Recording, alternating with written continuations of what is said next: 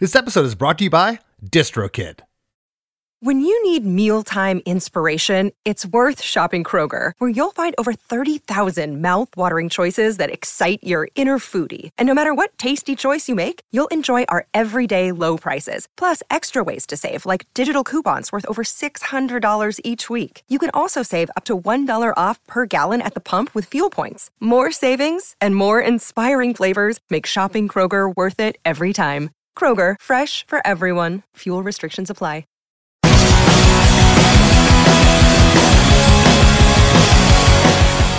Hey everyone, today's guest is Mikey Erg, drummer for the South Amboy, New Jersey punk rock band, The Ergs.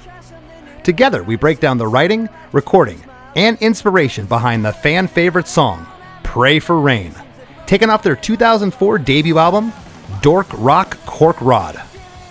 Mikey was gracious enough to share the demo of this song, a voice recording of just him singing and playing guitar. And the demo is almost identical to what was actually laid down to tape. Producer and recording engineer Chris Pierce was a fourth set of ears in the studio, but didn't go much beyond that role in the producer's chair, choosing to let the band be themselves. This sounds like the Ergs, no one else.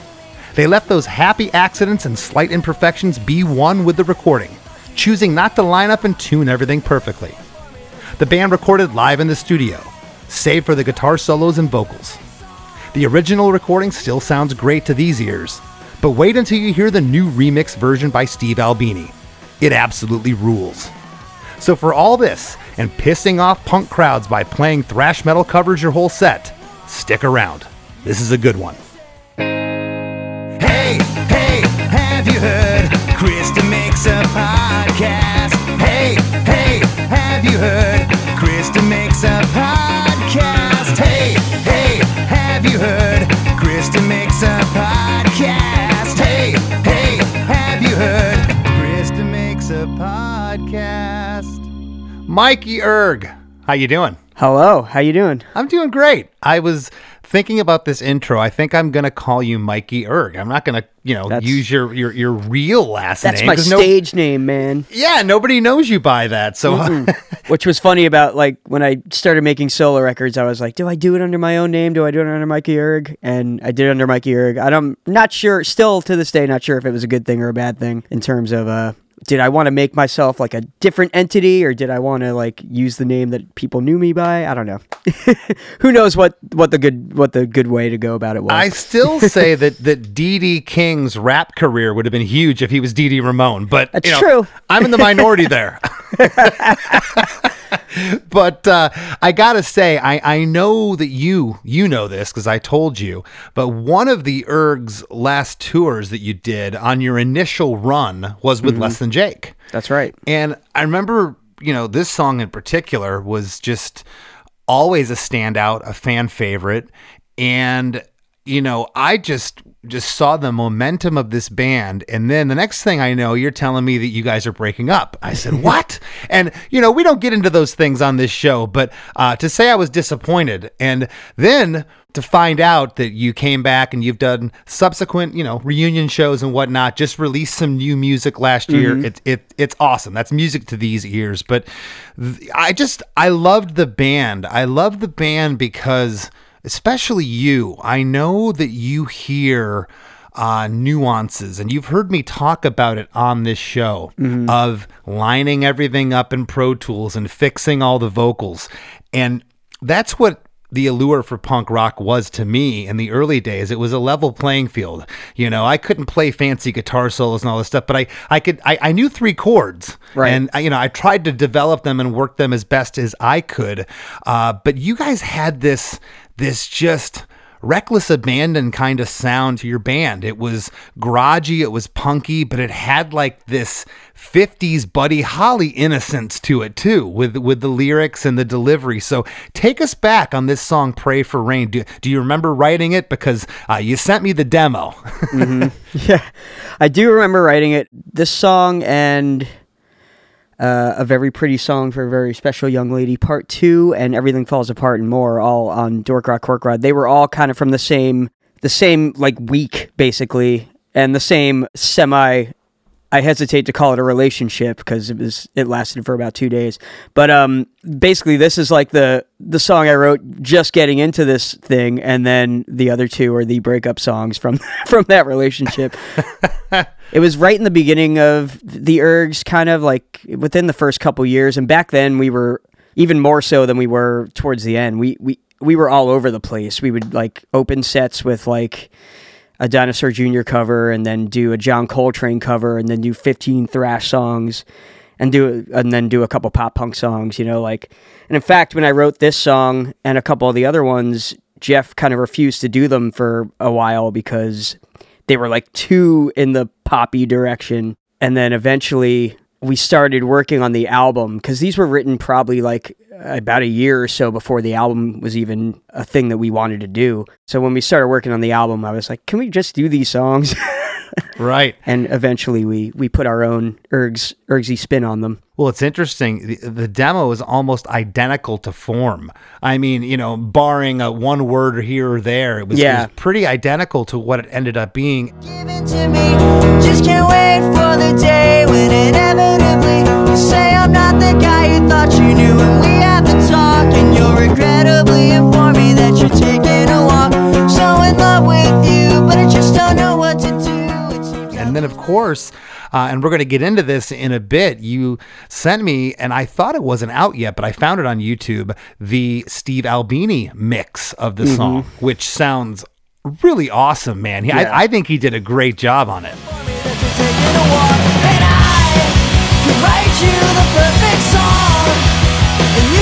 for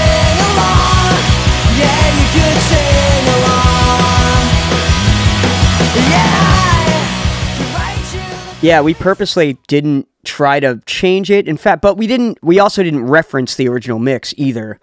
So it was kind of just like a happy coincidence that we didn't really change all that much. We kind of just beefed it up a bit. My main concern with doing the remix was, you know, when we did this record, we did the record to tape, but Yes. we mixed it to like at that point it was DAT and I I honestly think we mixed this to a CDR and then sent the CDR to the mastering guy. Yeah. Um, you know, because that's just the way, you know, that's what we had back yeah, then. it's the way it was. and I remember actively being like, I want to mix it to tape, and then it was like, well, no one even works from tape, and you know, like, Mm-hmm. the- like. I don't even know if mastering engineers had the capability of like taking stuff from tape at that moment, or at least the mastering engineers that we were going to be using. Right. Um, so yeah, we mix it to CDR, and basically, I was just, I, I just wanted to. This was a good opportunity to get it into like at least high resolution audio, but we did mix it to tape. Right. Well, and Al- Albini's the right guy because, as you know, he doesn't like to mess with the band's sound. Yeah, in fact, he even says he said for your fans, you don't want to change this too much. You just want to, you know, we so we basically just kind of tweaked it a little bit. Yeah, you, well, I, I think you cleaned it up a little bit. It, like you said, it sounds a little beefier, but it doesn't lose the essence of what the original Right. track was. At least for me, it doesn't. I just think it, sou- it sounds fantastic. But, you know, certainly by 2004, when you did this record, Mikey, there were Pro Tool studios everywhere. Probably more expensive than they are now, but certainly Yeah. you prob- probably could have found a spot. Uh, were you trying to keep it pure going to tape at that point? Yeah, we absolutely that it was it was by choice that we we picked Chris Pierce that who we worked on the album with and actually did almost 90 percent of our stuff was done with him because we wanted to do it to tape. We wanted a because we assumed it sounded better or more pure or whatever, and and we were always the kind of band that we didn't like fix. We you know we do punch ins here and there if we fucked up a word or something, but like Yeah. we wanted it to sound like us playing. You know, we didn't want we didn't want to quantize or any of that. Yeah. Yeah. We purposely we did both both of our records to tape. It was only recently, or only in the last like maybe a couple singles and and the last kind of stuff that we that we actively started not using tape. In fact, we were going to use for the second record. We had this plan to go out to Seattle do this record at Egg Studios, and that kind of fell through for a second. So we were like, oh, maybe we'll go to Stephen Egerton and do it with him. That'd be cool. Yeah. But he didn't do tape, and we wanted we wanted to do tape. Like we we never wanted to use a computer to record. So so that was definitely a, a choice. Well, and I, and I gotta say, for, for everyone listening right now, I, I, can't think of a harder working guy in punk rock. I mean, you're the true definition. I've said it a million times in the show of a lifer. You you've been on the road for the past 25 years of your life. You play drums, you play guitar, you play vocals. I'm sure you dabble in other instruments. You played for Star fucking hipsters. You played in the Dopamines, Dirt Bike, Annie, Houseboat, Parasites, the house band on the Chris Gethard show. I could go on. You filled in for other bands. I'd, I'd see you on the Warped Tour. What are you doing here? Like, oh, I'm filling in today for. I'm like, Yeah. what? You're like the ultimate utility player on the baseball team. It's like, hey, Yeah. go play first base. Hey, go go catch. I've gotten those calls. Or hey, can you can you make it today? To can you go to can you fly to Belgium tonight and play a show? No, and it's cool, and, and I respect that. For me, I always put my eggs in one band, in one basket. I couldn't imagine being pulled that many directions. Some people can. You're one of those people. Yeah, it's it's tough. I'm actually I just started a break of like I'm gonna take a couple months and just chill for because I've been I've been kind of nonstop for the first half of the year. So Yeah, and and and we get that way, don't we? Especially when you live on the road and you've been in that album tour, album tour cycle uh, that, that that a lot of us have uh, over the years. It's hard. It's hard to take a step back and settle down sometimes. But I'm glad to hear you're trying. yeah, trying. We'll see. But you know, what do you think it was before we hop into this thing? You know, you guys released a lot of songs. You've released a lot of songs solo. What is it about this track? I mean, it's just you go look on Spotify. It has the most plays. It's the mm-hmm. one tune that that your fans gravitated towards, and I hear all kinds of influences within this song. I hear Descendents. I hear mm-hmm. Scott All. Uh, Yep. His, you know, Oh, in- absolutely. in this track. I hear Mr. T Experience. I hear a little bit of Weezer. I hear, uh, I don't know, uh, insert garage band from the 60s in there. It Yeah. has all these. Probably some Elvis Costello in there. Yeah, it has all the, it, it has all those influences.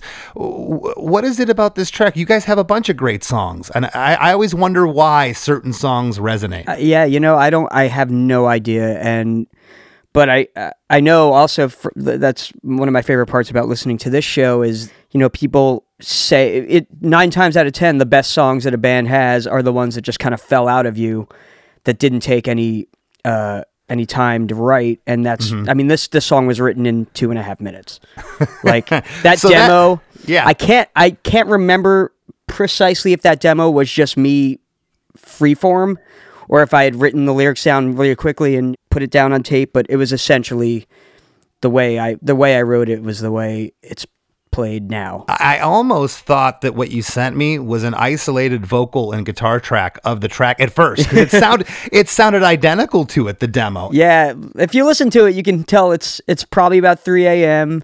Uh, you know, I'm I'm I'm much younger and groggier sounding. So I used to live in a recording studio that my dad owned, and I lived in the, I lived in the house above it. And you'll you'll like this factoid that it's the it's the recording studio that Slippery When Wet was demoed at. Oh no in, way! Sar- in Sayreville, New Jersey. So basically, I had the run of the place, and I could just come downstairs. Yeah, everything was soundproof. I could come downstairs at three in the morning and make full band demos if I wanted to, which I have I had done. Uh, but this was just me uh, in in our little little studio B mix room, like recording to a cassette tape. But yeah, it was written in the time it took to play it. Really, That is so cool. You had to be like a, a kid in a candy store. In this case, It a was awesome. in, a, in a recording studio.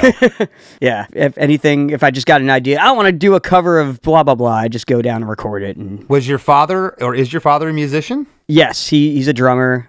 He did. He played uh, drums in in a pretty successful cover band in in New Jersey for a long time, and then and but also had the studio since like the mid seventies. That's super cool. So when you wrote the song, you said it was very quick. The the song is track six out of sixteen on the record, so it's not necessarily buried uh, on the album, but it was just kind of like another song. Did you have the lyrics already written, or do you like to sit down and say, you know, I'm just going to let the magic happen, start playing some chords and, and humming a lyric, or Yeah, that's basically that's how it. That's how I usually work. Is I I'll just start strumming a chord, or like sometimes.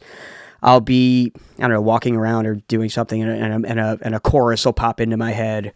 Um, but I, with this one, I think I just started. I think I just started playing it and singing it, and it just kind of popped out. I was feeling it. Okay, now you said when you showed it to the guys, to Jeff and Joey, that they were a little hesitant at first, or, or, Yeah. or what was the overall uh, consensus? I don't remember why, but I think Jeff just thought it was a little too poppy, like a little too pop punk.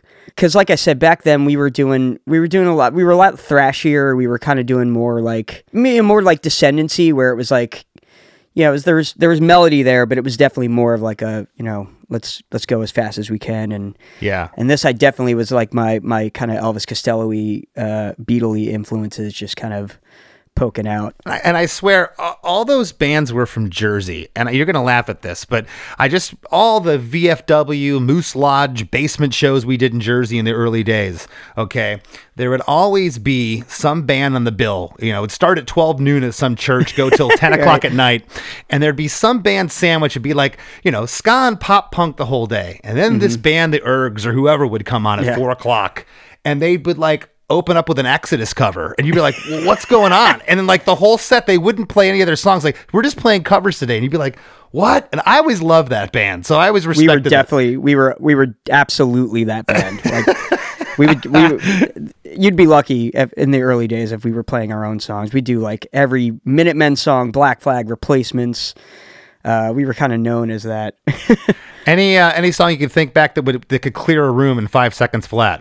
Uh, we used we used to open with "Don't" by Dinosaur Jr., which is the last song on Bug. It's literally just Lou Barlow screaming "Why don't you like me?" over and over again.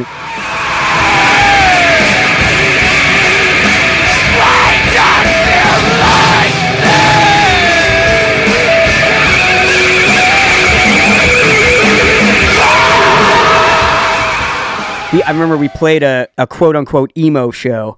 We're like, fuck it, we're just gonna do "Don't" for 25 minutes, and that's what we did. And we did not make any fans at that show. No, no, I I. I love that though, because I'm telling you, I think it's a Jersey thing too. I can't tell you how many times I saw that exact thing happen. It always- could al- be. I mean, it's just it's in our blood. yeah. Well, I want to jump into this tune, and uh, you may have heard me say this, Mikey, because I know you I know you're an avid listener of the show. But there's songs that are four, four and a half minutes that, if they're just constructed so well, it just goes by in a flash. Mm-hmm. This song's interesting. It's only two minutes and 21 seconds, but it feels like a three minute song, not in a bad way. That's funny. Yeah, I was about to. I was going to joke that uh, that this was going to be the shortest episode of Chris DeMakes a podcast. No, a- actually not. And it was it's surprising because there's so much packed into this song, especially, you know, and I don't know if you're if you're more cognizant of this now. You're like an auctioneer here on some of these lines. I don't know how you get all the words in and how you enunciate them so well. It's it, it's pretty impressive. There was probably a bit of Chris Pierce saying like, "Can you not garble that uh that line?" Yeah, Ro- Roger calls them throwaway words. I'll do a lot of um when I start. or, Yeah. "Ah," you know these little things like, "What are you Yeah. doing there? Don't yeah, don't do that." Yeah, Like, yeah. You know, like he's like, I, I can't even edit it because I can hear the breath going into the next word. Like, stop doing that. You know. I put W in front of I, so like, why do you like? If I'm trying to say I, I'll start it with a w. I don't Yeah. know why, but I do. still- I do an H. I do a high. high. yeah, and Buddy hates it. He always calls me out for it. He's the one. So, uh, one thing off the top of this track that I noticed a difference with the Albini mix is uh, on the original version, it's just straight. The whole band, eight bars, all in, stereo guitars, bass, and drums. The drums are just hammering away on that crash cymbal.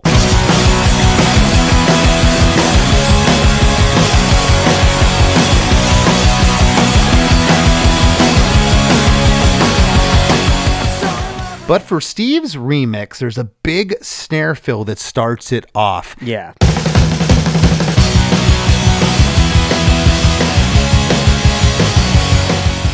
Did he take that snare fill from another part of this song? I think I know where. If he did, No, it no, it's it's it's there. It's there on the because on the album version, the regular album version, it comes right out of a song called "Most Violent Rap Group," and uh, "Most Violent Rap Group" ends with you know. Uh, jigga, jigga, jigga, jigga, jigga, jigga, jigga.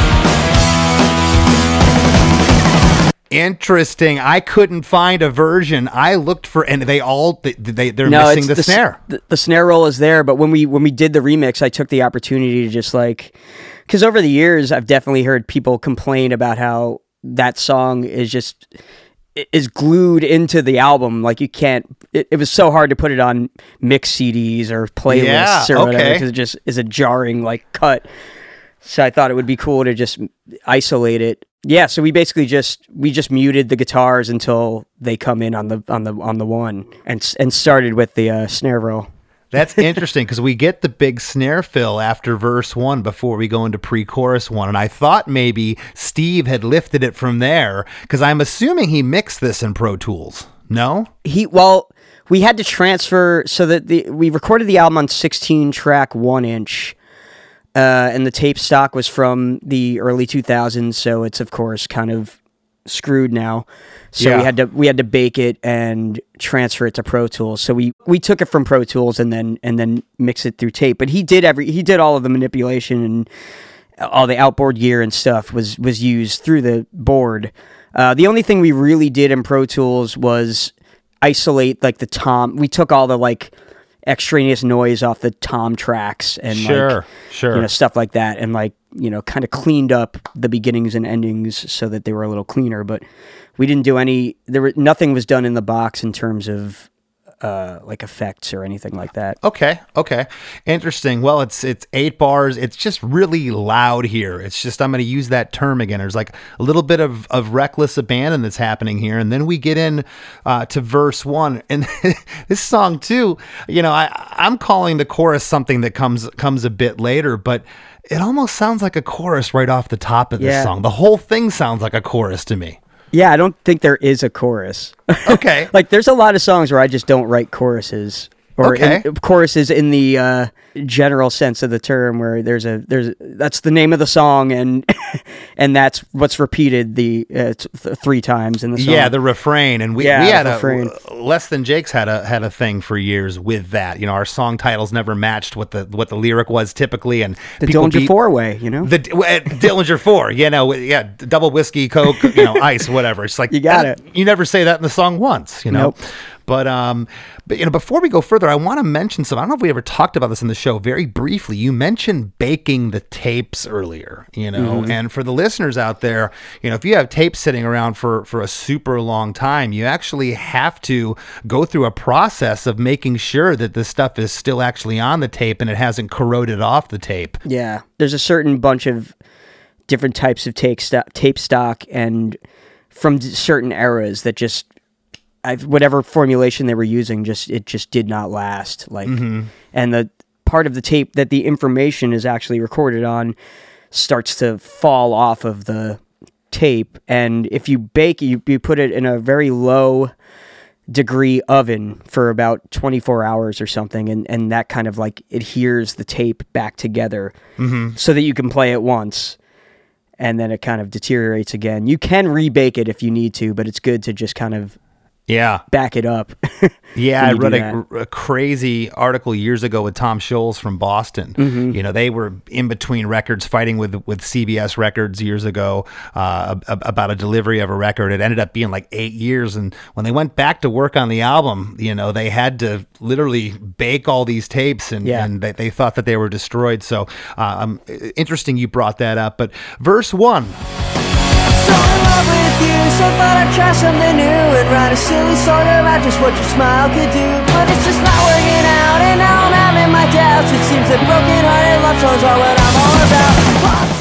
By the way, if you- have any uh, disagreements of what the verse, pre-chorus, or the chorus is here, we, we can debate them. yeah okay? it's funny I, I i like you said but i there, there's a lot of words in here and i was regretting not sending you the lyrics but we'll we'll see we'll see how you No, do I, I, I, I, I, yeah, we'll we'll see. We'll see if the old ear is still working here. I'm so in love with you, so I thought I'd try something new and write a silly song about just what your smile could do. But it's just not working out, and now I'm having my doubts. It seems that broken-hearted love songs are what I'm all about. That's right.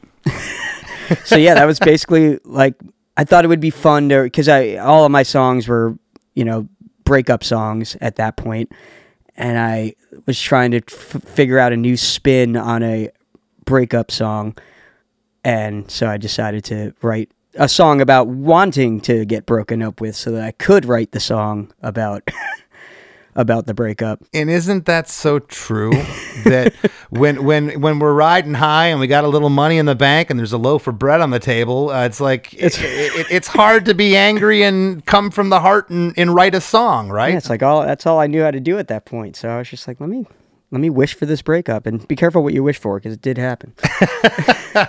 Well, uh, the band stops on verse one here as the guitar panned off left continues playing. The guitar panned off right is fading out as it on the ring out there, and the hi hat is here, uh, just kind of uh, keeping time. And I, I love the subtlety of, of that hi hat here. It could have been a number of things, but it's, but it's very simple. that was by necessity. That we did that. We did it live. So I'm I'm keeping the time. there you go. I, w- have to. I was going to ask about that too. It seemed like there's some push pull here. I didn't think this was on a uh, on a click. yeah, we didn't do it to a click. We just yeah, we basically did it all live and then overdubbed the vocal basically. And the the guitar on the right is me overdubbing the guitar uh, overdubbing a rhythm guitar. Okay, well, that was what else I was going to say, and it, and it was interesting because it sounded like it was two kind of different styles, which it is, two different people playing it. Yeah. If that was Jeff both times in each speaker, I was wondering if that was, you know, uh, by choice to kind of change it up. It's definitely not uh, a mere mirror image there. we purposely used different amps too and different guitar. I think I used a SG and he used Chris's uh, Dan Armstrong, I think, for Oh, wow. for, for most of the most of the record.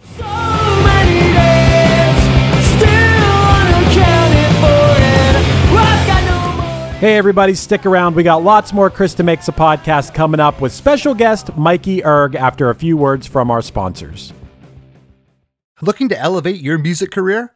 DistroKid is a digital music distribution service that enables musicians to distribute their music to online stores and streaming platforms such as Spotify, Apple Music, YouTube Music, Amazon, Tidal, and many more. DistroKid collects earnings and payments, sending them to you, the artist. With DistroKid, artists unlock a world of possibilities. From easily paying collaborators with splits to securing your music with DistroLock, DistroKid covers all bases. Plus, you can promote your releases with Hyperfollow and create eye-catching visuals with the Spotify Canvas generator, all for free. But that's not all. Introducing the DistroKid app, now available on iOS and Android. Artists can manage their releases, view streaming stats, and withdraw earnings, all from the palm of their hand. And for those looking to perfect their sound, check out Mixea. With its simple interface and customizable mastering options, artists can make their music sound polished and professional within minutes. And don't forget about Instant Share, DistroKid's newest feature. Share large files securely with collaborators, producers, and more, ensuring your music streams at the highest quality. Ready to take your music to the next level? Download the DistroKid app and explore their suite of tools today. Plus, listeners can enjoy 30% off their first year by visiting distrokid.com slash VIP slash demakes. That's distrokid.com slash VIP slash demakes. Do you like to laugh, geek out on music, and learn all about that band or artist who had that one song back in the day, but then seemed to fall off the face of the earth? If so, you need to subscribe to One Hit Thunder. Together with an array of interesting and hilarious guests, we do a weekly dive into one hit wonders like Eiffel 65's Blue, Kreayshawn's Gucci Gucci, EMF's Unbelievable, Del Amitri's Roll to Me, Los Del Rio's Macarena, Musical Youth's Pass the Dutchie, and even Patrick Swayze's She's Like the Wind. So are you subscribed to One Hit Thunder or what? As Desiree would say, you gotta be. And as K7 would encourage, you gotta come, baby, come and join in on the fun of the One Hit Thunder podcast. Come, baby, come, baby, baby, come, come.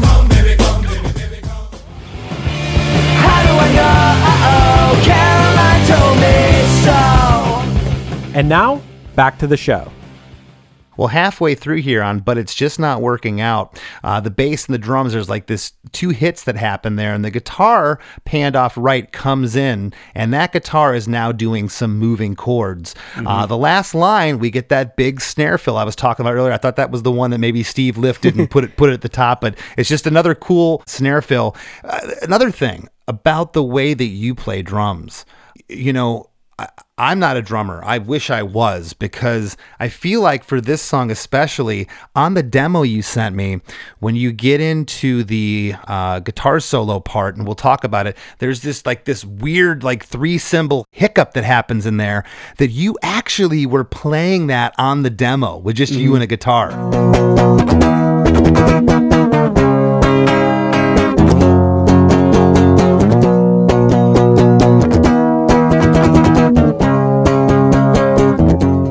It sounded a little odd on the demo and that part works musically but it's definitely definitely a little strange. And i, I always wish again that i was a drummer because you can really you know feel those things. What was coming out of your hand on the guitar ended up making it to the drum kit.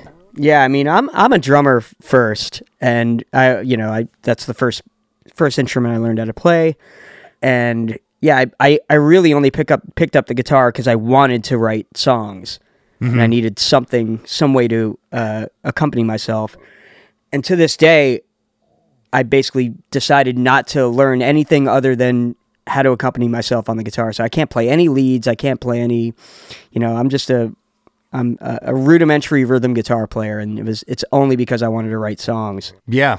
But there's something I think special about that too. I've been careful to, you know, I'm I've been kind of a rudimentary guitar player myself within the context of Less Than Jake. And as I've grown and been, you know, whatever, matured as a musician, I've I've learned other stuff. But you know, you're you're cautious sometimes to bring that into your sound. It can muck things up. Yeah, You know, I mean, unless you're Propagandhi and that's what you're going for, which they're like, I think they're kind of like the rush of of uh, punk rock at this point. You know, certainly. Yeah, which, which is, is awesome. Pre-chorus one, the whole band is in here. It's a killer groove. Bass part is super rad here. Pop sore from the smiles that you're giving to me Just can't wait for the day when inevitably Say I'm not the guy you thought you knew when we had the talk And you'll regret opening for me that you're taking a walk So in love with That crash cymbal, you don't let up on this. It's just kind of going through this whole track. yeah. That's probably a like I always I, I crash on my ride. That's like Yeah. if I'm playing a ride, I'm not going soft on it. I'm I'm crashing. Yeah, you're not just kind of hitting the bell or anything. You're, Yeah. you're, you're you're going for it there. Well, the lyric is, "While I'm sore from the smiles that you've given to me, just can't wait for the day when inevitably you say I'm not the guy you thought you knew when we had the talk, and you'll regrettably inform me that you're taking a walk." It's when we have have the talk. Okay, have was what was on So, like- Google. I changed it to had because I swear that's what you're saying there. Yeah, when we have the talk. Like w- when you tell me that you're breaking up with me, that's what you're gonna say. when we have the talk. Okay, okay. I also, and you guys were never ones to, you know, really have any backing vocals. Was there a conscious decision to keep backing vocals off this track? Because there's certainly room for it. There's no conscious decision other than like I didn't have any ideas and no one else had any ideas. So so we just didn't, you know, didn't do it. This album was done pretty kind of quick and dirty like, you know, I mean basic tracks were done in a couple days and overdone. I think we did sporadic sessions throughout like a month or something, but like it was probably done in like four or five sessions including mixing maybe. Yeah. Um, so yeah, we just didn't we didn't throw anything on there that we didn't have specific ideas about, you know. Uh, and even like s- there's certain things that are just like kind of percussion things, and that was just like, oh, it'd be funny to put this guiro on this one part and and mix it really loud, like just stuff like that, just stuff we thought would be funny and ca- catch people off guard because we were still still kind of fucking with people even even when we were making our record. But yeah, we yeah, no no real reason other than like I just didn't have any ideas, you know. Most of, a lot of that stuff, what you're talking about, gosh, it, it brought such a smile on my face, Mikey, because I'm thinking back to you know our first couple seven inches of records. Like we were throwing samples and weird noises Right. on everything, and I look back now and yeah, nine times out of ten, it's pretty cringy. But uh, this Yeah. works here. This works. Verse two. Uh, the whole band, stereo guitars, drums, and bass. You're just still slamming away. That crash cymbal is just right in, right into that second verse. Taking a walk, so in love with you, but I just don't know what to do. It seems I lose my inspiration when my heart's on a glue. Now I welcome the pain, yeah, I'm praying for rain to bring some dark black cloudy sadness to this warm sunny day. This may be my favorite lyrics of, of the tune. I love what it's saying here. So in love with you, but I just don't know what to do. It seems I lose my inspiration when my heart's not unglued. Now I welcome the pain. Oh, yeah, I'm praying for rain to bring some dark, black, cloudy sadness to this warm, sunny day. More, more of the same sentiment. You know, just give it to me. Give me that. Give me those rain clouds. Give me that. it's funny. I, I always kind of cringe at that "Heart's Not Unglued" lyric because I just don't. I don't know whether it's awkward or not, but it sounded cool to me, so I just. Uh, It's it's definitely awkward. it's awkward as hell, but it's it, it's great. There again, there there's a vulnerability. I haven't used that word to this song yet. You sound like like you're almost unhinged singing this. Like you're Well- almost on on the brink of crying. Yeah. Kelly Clarkson was on Howard Stern the other day, and she was talking about how they were talking. Uh, I guess uh, some someone she co-wrote a song with. Uh, this woman Gayle, I think, is uh, her stage name, and um, she's like a 19 year old kid, and she just uh, Kelly was talking about how like there's just that that urgency and that the the thing that comes with youth, and you know everything is the end of the world, and that's exactly how I w- was s- started referring to like my current songwriting versus my songwriting in the ergs was I mean it was the end of the I was 21 years old when I wrote that when I wrote Yeah. this song. Like it was the end of the fucking world. Like everything was everything was over. Yeah, you know like so it, I, I miss i miss having like the but you know when you grow up you realize it's not the end of the world. There's there's you know life goes on. But i kind of miss the you know the putting that urgency in the uh in the songs. Like the the urgency.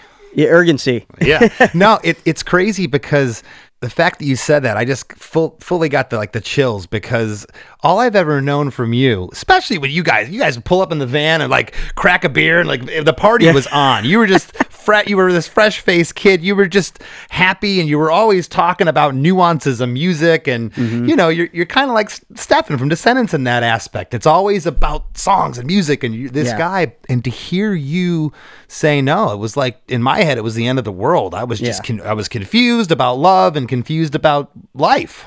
Yeah, absolutely. And yeah, it's it's funny to like yeah, just think about how that's that's like the difference between the ergs and like anything I do everything anything I've done after that is just like it's just a different type of songwriting. I feel like you don't you don't do those that type of song for better or worse, you don't do that type of songwriting once you pass a certain age. Yeah, yeah. Well, we talked about this a second ago. I'm kind of chuckling at my notes here on this uh, on verse two. I wrote word jumble at its finest, but you can feel, but you can feel and hear the desperation in the delivery of the vocal. Great enunciation, by the way. Excellent. Yes. yeah, I'm sure. I'm sure there was a bit of Chris saying like, "Do it again, enunciate more." I can't understand. I can't understand what you're saying. I was going to ask about Chris's role. I mean, it sounds like he came in and just captured the band, but it sounds like when you went to do the vocals that he would say little things. How how did Yeah. that help you? I mean, yeah. One of the one of the reasons we liked working with him was because he was a you know kind of hands off. He wasn't. He wasn't telling us to do the uh, to put a bridge in or you know do the Yeah. do the chorus a third time or anything like that. He was just there to capture everything. But he was, you know, yeah, when I was doing the vocals, he'd he'd do things here and there, like, oh, maybe try that a little higher. Or like he would always say like smile, because like when you smile you you you're a little less pitchy, I guess, or something. Like he would always have like those it was he was very helpful when I was doing the vocals, definitely, because he would give me pointers and and things like that. And we we doubled a few things because he was very into doubling and he would he, and he convinced me by saying that John Lennon used to double. And I never knew. I was just I, I yeah I never knew what what that what made those Beatles records sound like that but it was the doubling of the vocals. I still don't really love my vocals doubled but uh, the choruses are doubled in this song. And actually the on the Steve Albini version it's those are brought out a bit more, which I, I think is kind of cool, actually. I could hear it. I thought I thought it was really cool. Well, pre-chorus comes right on the heels of verse two here.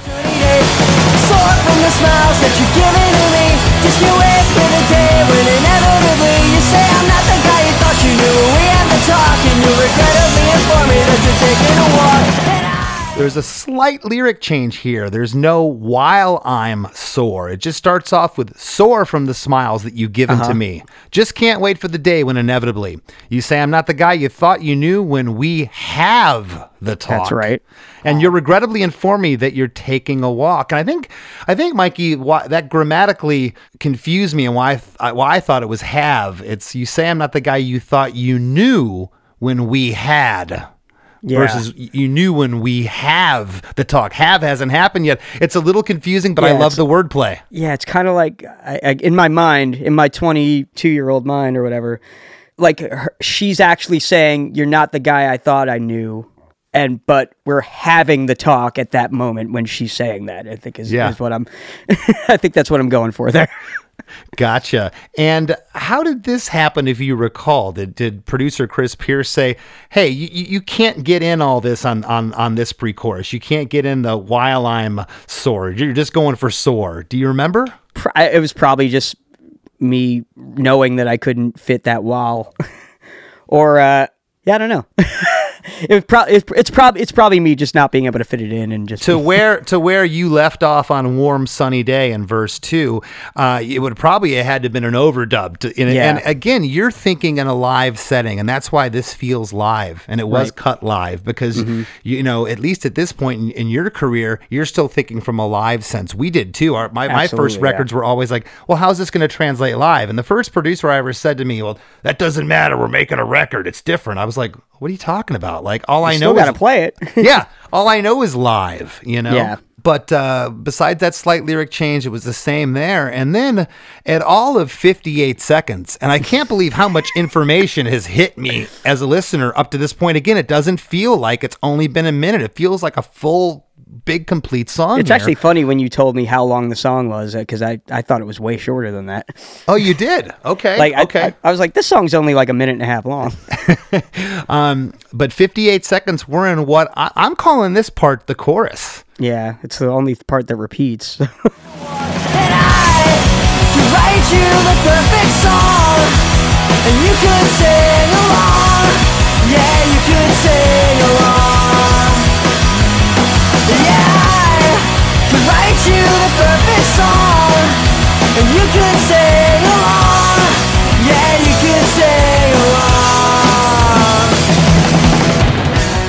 And I, I think you mentioned a second ago that uh, there was some vocal doubling on this song I had in, uh, written down. Was this double? This is where I hear it. it's only when I compared the the old mix and the Albini mix that I realized that oh yeah, it is the double is way more prominent in the in the remix.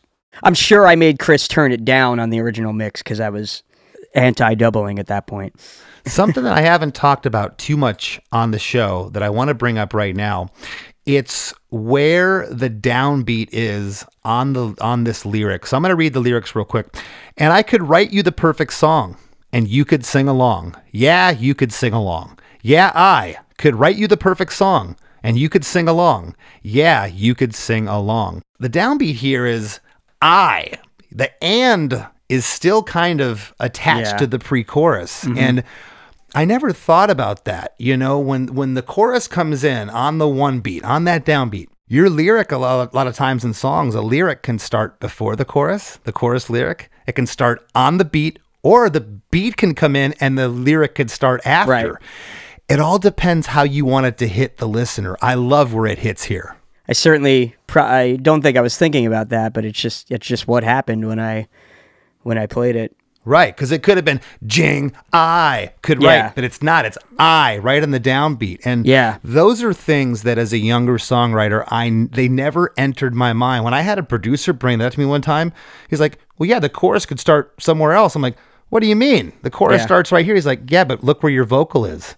Huh? He's like, yeah, back back your vocal up a little bit. Now that that's what I wanted to hit harder, and I never thought about that. Well, that's funny. I mean, because I'm sure it was the opposite for me. It was just me not knowing what I was doing and starting there. You know.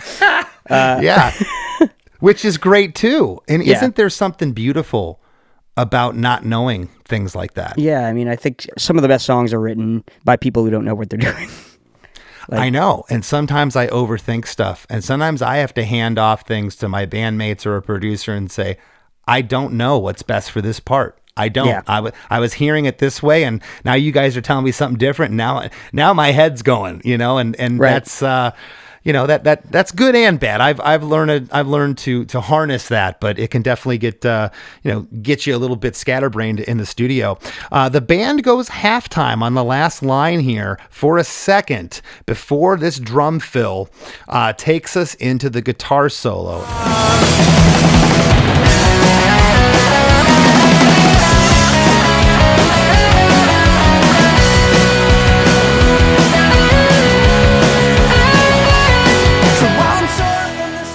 You know, I hear a little Stefan Egerton in this solo. I hear a little Mm-hmm. Weezer. I hear, uh, again, I'm going to use the term garage rock. Just kind of the, the the solo's cool. Was that Yeah. something that that you guys have been been playing in the jam room, or did that just happen when you recorded it? I don't know that Jeff plays the same solo ever twice. You know, I think even when we do it live, every time it's it's slightly different.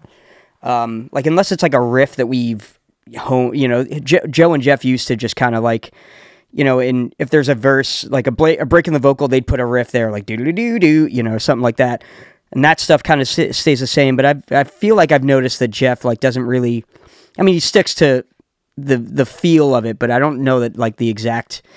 I think it was probably just an improvised solo uh, that that just worked at the time. Gosh, I wish I could do that. Even with my vocals, like I I just find like I I try to stick to certain things and and I don't I don't go too much outside of that box and there's other guys that, that just can't understand that train of thought at all. They're more like yeah. they're, they're they're more like Jeff going, "No, no, no, I'm just going to play with feeling from the heart and Right. you know.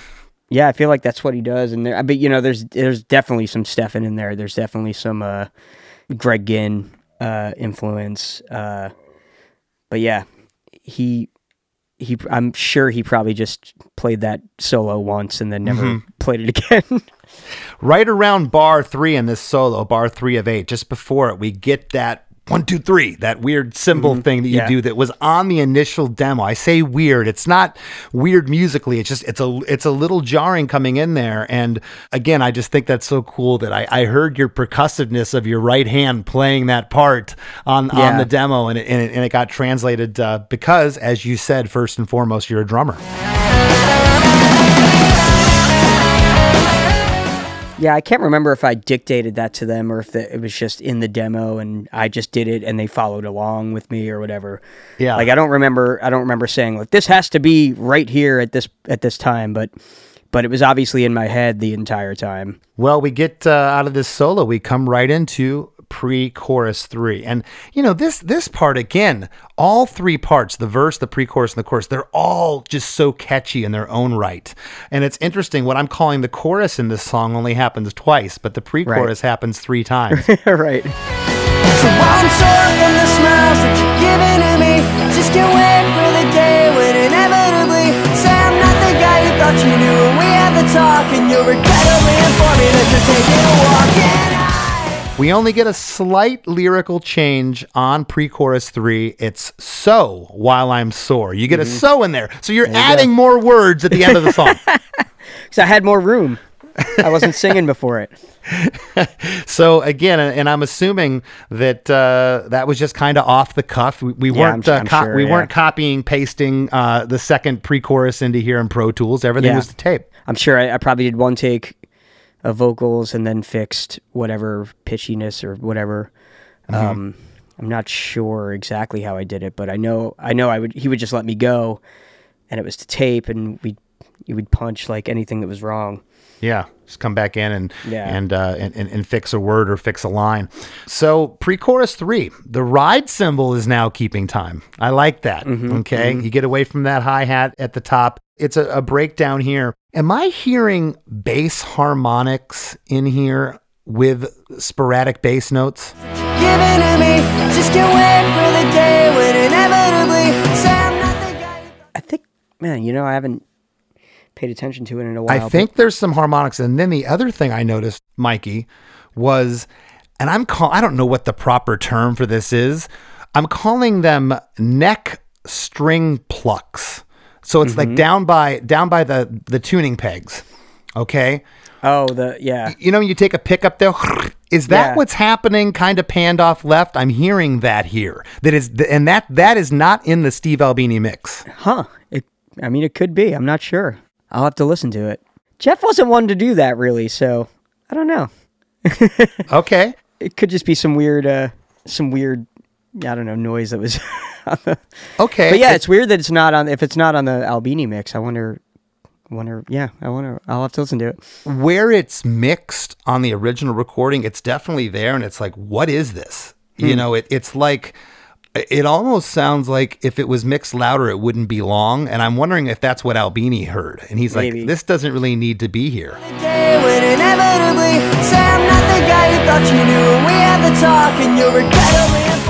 That is one of the cool things that he would do is like if he heard something that he thought would be better enhanced like he would he would turn that up for like he'd ride the fader for a second for like there were a couple like little flourishes that I would I did in the right that you know he would he would kind of bring up and bring down. So yeah maybe he decided to mix that out. So if any listeners out there know what a headstock string pluck, you know, it's it's like a horror movie sound. I, is there a name for that, Mikey? I don't know uh it's a yeah a, a little plinky plink Yeah, I, I need to record it now. I got my guitar here. I needed to show it, it's this sound for the listeners. It's Yeah. Listen to the beginning of Tourette's by Nirvana. there you go. Oh yes, or or, or any uh, Michael Myers Halloween movie at the That's start. right. Of it. Uh, well, we come out of pre-chorus three and we're into chorus two. Write you the perfect song. And you could sing along. Yeah, you could sing along. When I could write you the perfect song about how everything's gone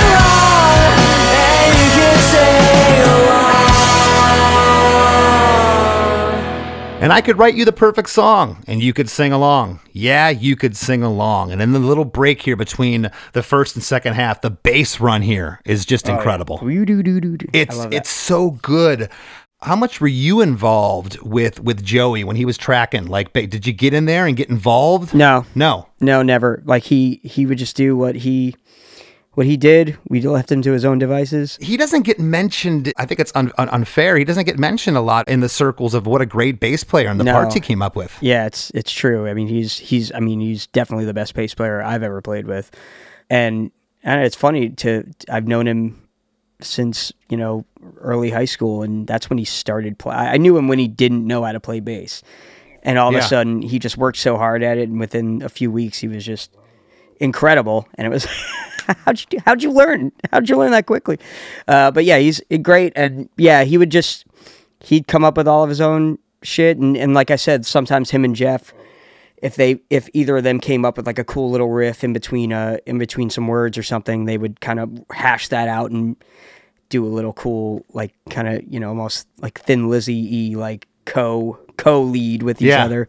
But yeah he he would he'd come up with everything. I like i I ba- I came up with the lyrics and the melody and the chords and that's and then they just ran with it. That's basically how our songwriting process was. Another thing in Steve's mix I noticed is the bass. It's just that it, it was EQ'd properly Yes. because the, the tone the tone and the and the parts are there, the playing's there, but uh, it just it sounds so good. The l- back half of the chorus here is, and I could write you the perfect song, and how everything's gone wrong. And you could sing along. Uh, the second half here, a lead guitar part comes in, kind of centered uh, right up the middle. It's awesome that Mm-hmm. Yeah. that when, when that comes in there, it, it needed something there. Yeah, and I think that was just Jeff like it needs something here. I'm gonna overdub something. You know. Like, yeah, it, it, it's really good. And on the last line, the whole band slows down. Uh, and the way that you say along and you hold that out, it kind of says it all for me with this track. I feel disillusionment. I feel apathy. I feel some sadness. I kind of feel a case of the efforts. You know, come on. Yeah. Um, is that is that Yeah. fair to say that that was kind of how it was delivered? Absolutely. Yeah. Yeah. I, mm-hmm. I love that. And then something that's not on the Albini mix, that's on the original, unless this was supposed to be for the next song. I don't know, but there's a spoken word. I just called the girl that I go out with long distance. She told me she doesn't want to go out with me anymore, and then she hung up. Fucking hung up on me long distance. I guess then when I get back home, I'll be alone again. I have a question about the spoken word. That's you pitch shifted, right? No, it's It- Henry Rollins. What? It's from uh the statute of limitations is probably over. We probably won't get sued, but uh it's a sample from Henry Rollins' Get in the Van audiobook. oh, okay. And I read Get in the Van. I never heard the audiobook, but I somehow Yeah. missed this. And it's, I just called the girl. So this is on the fade out of the song. You can still Yeah. kind of hear the instruments kind of breaking up. And it says, I just called the girl that I go out with long distance. She told me she doesn't want to go out with me anymore. And then she hung up. Fucking hung up on me. Long distance, I guess. Then when I get back home, I'll be alone again. What was the deal with that? Just wanted something fun on the end? Yeah, we just we we used to listen to it's like you said with sam we'd put samples all over everything, we'd do whatever. Uh I mean we we listened to Get in the Van every van ride, I think. You know, like it was Yeah. just we were just obsessed with it. And yeah, I don't know. I just thought it would be funny to put that at the end of the uh The end of delivery of, Henry there and the way that you speak and you pause, I swear it was you pitch shifting. I'm like, that that's Mikey. That's so funny. No, yeah, we it's it's a Henry Rollins sample and uh fun fact, uh it's it is not going to be on the remix. okay. And only because we wanted to do something different with it. We actually wrote Henry to see if he would actually do it for us and he politely declined. Ah. Uh we asked Steve to do it and he he he politely declined. So we were just we figure we'll just leave it as is. I kind of like in the uh in the in the remix you kind of hear us kind of like blink, blink, blink, Mm-hmm. like falling apart and I kind of liked the way that sounded. And I got to ask something I haven't asked. What was the reason? Are you doing a reissue? What was the reason to remix uh, this song in particular? And did you do any other songs with Steve that he remixed? We did the whole we, we did the whole record. the Oh, whole, wow. It'll it, it'll come out as a a 20th anniversary reissue next year. Oh, that's awesome. as the and and and the original's not going away. We're not going to take the original off of streaming or anything like that. But but like I said, we basically just wanted to bring the bring the album into kind of a you know at least high resolution audio and you know kind of make it not you know a little higher than CD quality now that now that we can and now that now that there are streaming services that offer that and stuff like that. So Well, for everybody listening, A be it with the Steve Albini mix. Steve Steve knocked it out of the park. It sounds it sounds so good. It reminds me of when All went back and and remixed their early stuff. Right, and that's that's kind of where I was coming from, and and that we didn't really want to change it, but we just wanted to make it a little more pleasing to the ear, I guess. I mean, I love that. I love that all record that that has all the that kind of took the '80s off of those early Yeah, early all yeah. records. You know, just made it just a little more pleasing to my ear. You know. Yeah, a little more in, in your face. Well, hey, before we break here, uh, what's coming up with you, the band? What what do you, what do you want to plug? What do you got? Well, um, the Ergs are. We're gonna be playing some sporadic shows. We have nothing uh, booked at the moment, uh, but we You guys playing Fest this year in Gainesville? we're not playing Fest. Uh, I'm playing solo, but we're not. We're not gonna play. We played last year, so we're gonna Okay. give it a give it a rest this year. But we are. Yeah, we're we're planning on. So basically, next year is we're gonna gear up for like we're reissuing the record in hopefully June uh, for the 20th anniversary, and then we'll probably do like you know Weekend Warrior stuff, and hopefully doing some overseas stuff and you know stuff too. And yeah, I got a couple. I got some solo stuff coming up, like just regular shows here and there. I have four solo albums that people can check out if they're uh, so inclined. And yeah, I don't know. same same old shit. Just look out for uh, look out for some ergs goodness next year. Heck yeah, man. Well, hey, thanks so much for for not just being on the show today, but for for listening and all the kind words recently when we hung out, man. It means a lot. Thank you. What does it mean when you can't let this go? What does it mean when you know?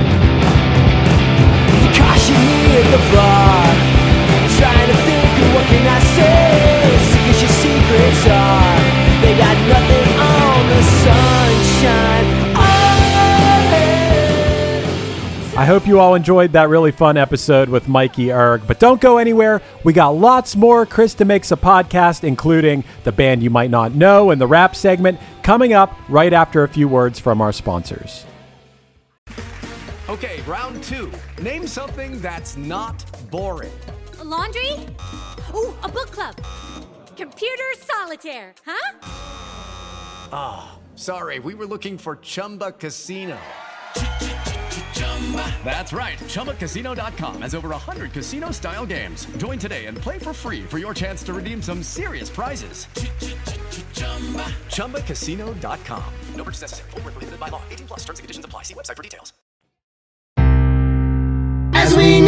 The end of the show, here's a band you might not know. Welcome to this week's band you might not know. If you'd like your band to be considered for Chris DeMakes a Podcast, all you have to do is email your best song via MP3 only and a short bio to bandyoumightnotknow at gmail.com. This week's featured artist is Alex Casnell and the Board of Directors from Cincinnati, Ohio, with Alex on guitar and vocals, Heather Sampanis on bass and vocals, and Brian Tull on drums. Their sound has been described as surprisingly unwhiny, a style they affectionately call pop punk for grown-ups. You can find their music on all the streaming platforms.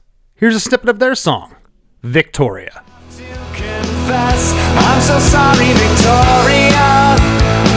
I gotta have you as more than just a friend.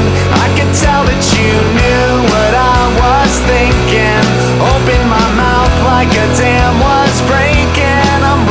up the phone bill. I can't stop thinking about you long enough to sleep. Nights with you are like a best of Motown CD. Tori, you really got a hold on me. The Rap with Chris and Chris.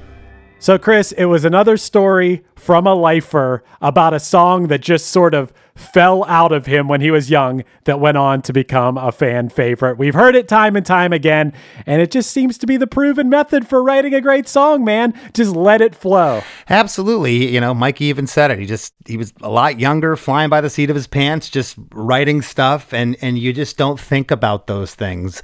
You don't, you know, like this is going to be my breakout song. I mean, maybe some people do, but it, he he definitely wasn't thinking that way. It was just another tune, and and here we are, uh, twenty years later, and, and uh, people are, have gravitated to it hardcore. He talked about that desperation. You can't fake that when you're writing a good song, especially if you're in a spot in your life where you're not necessarily happy. And how many of us, I'm not saying that any of us are ever completely happy, but maybe there's times in your life you're a little happier than other times.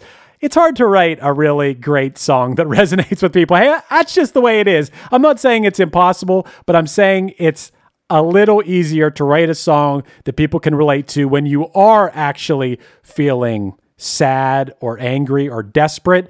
And that comes through not only in the song itself, but the delivery of a vocal performance. People can hear that, people can feel that. This song is an example of that. Yeah, there's been countless, and we've talked about this, Chris, countless songs that have been demoed and recorded by bands that it isn't until Tina Turner or whoever sang the song that it became a massive hit because of that connection, the way that they sang it.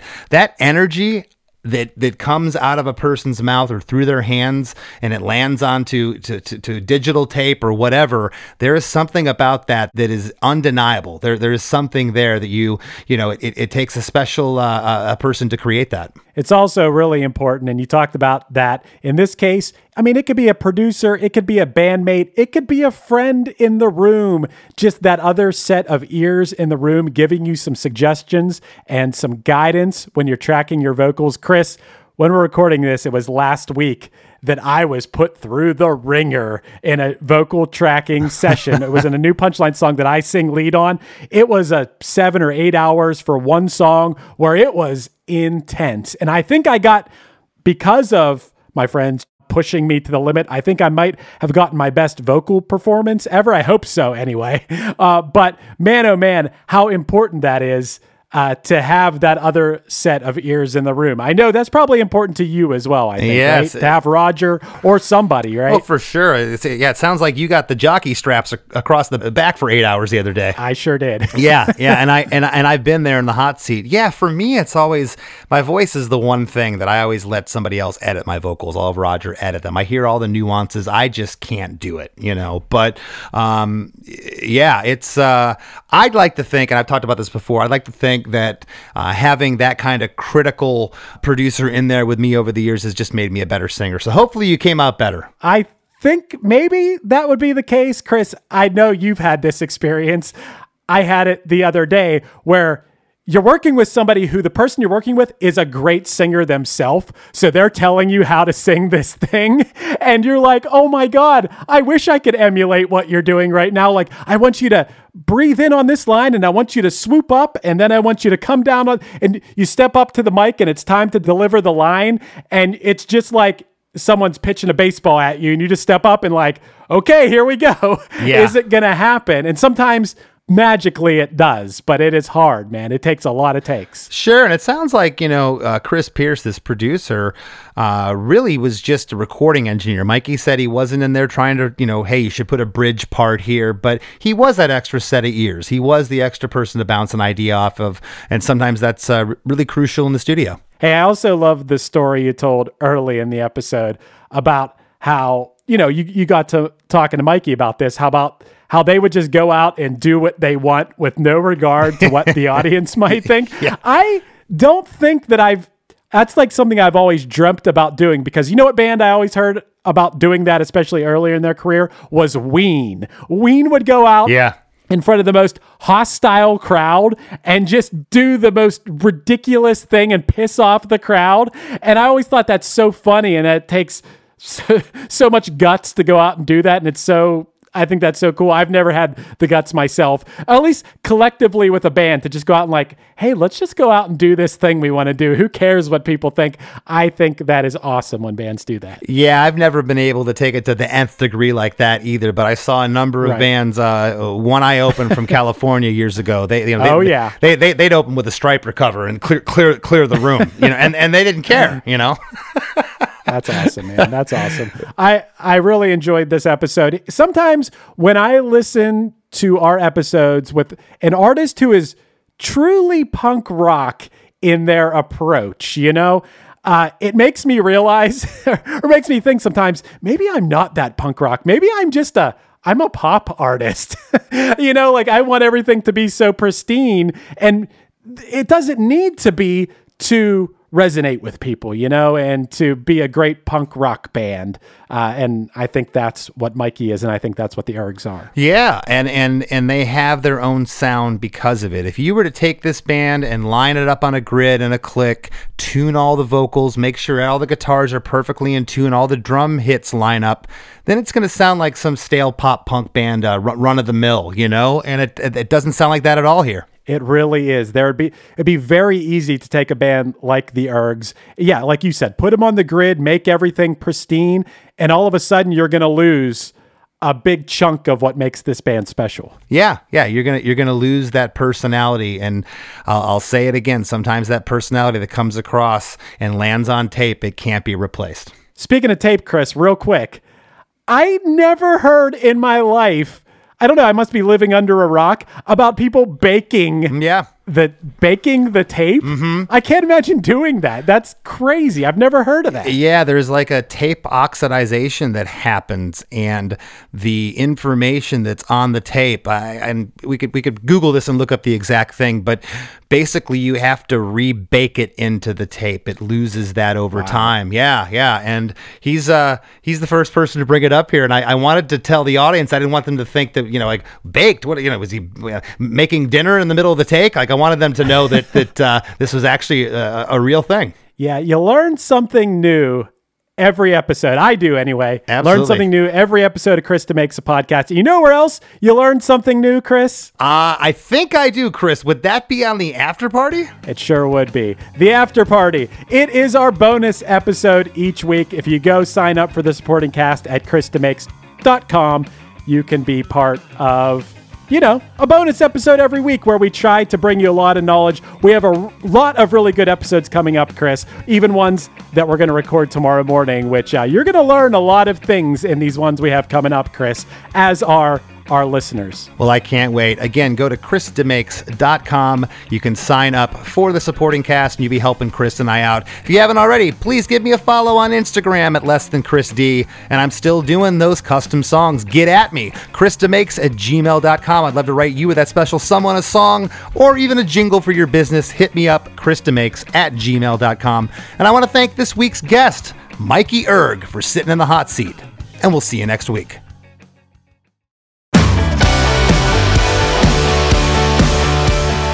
Hey, Chris DeMakes a Podcast producer Chris Fafalios here. You may have heard me talk about my band Punchline before. Maybe you already know us, or maybe you're hearing about us for the first time right now. It doesn't matter. No matter what your relationship with Punchline is, I will absolutely guarantee that you'll love our new podcast, A Band Called Punchline. Starting with our humble beginnings in a small town in southwestern Pennsylvania in 1997, we're telling the hilarious, strange, and hopefully inspiring story of the 25 plus years of our band in the most honest way possible podcast style. A Band Called Punchline is an audio documentary available now wherever you get your pods. So subscribe and let me and my friends share a wild, entertaining, unique, and wonderful tale of music and perseverance unlike any other that's still being written today.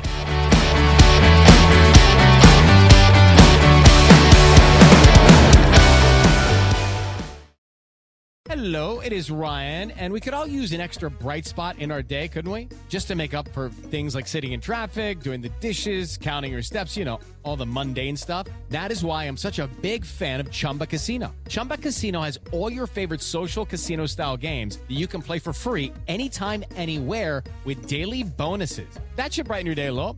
Actually, a lot. So sign up now at chumbacasino.com. That's chumbacasino.com. No purchase necessary. VGW Group. Void were prohibited by law. See terms and conditions. 18 plus.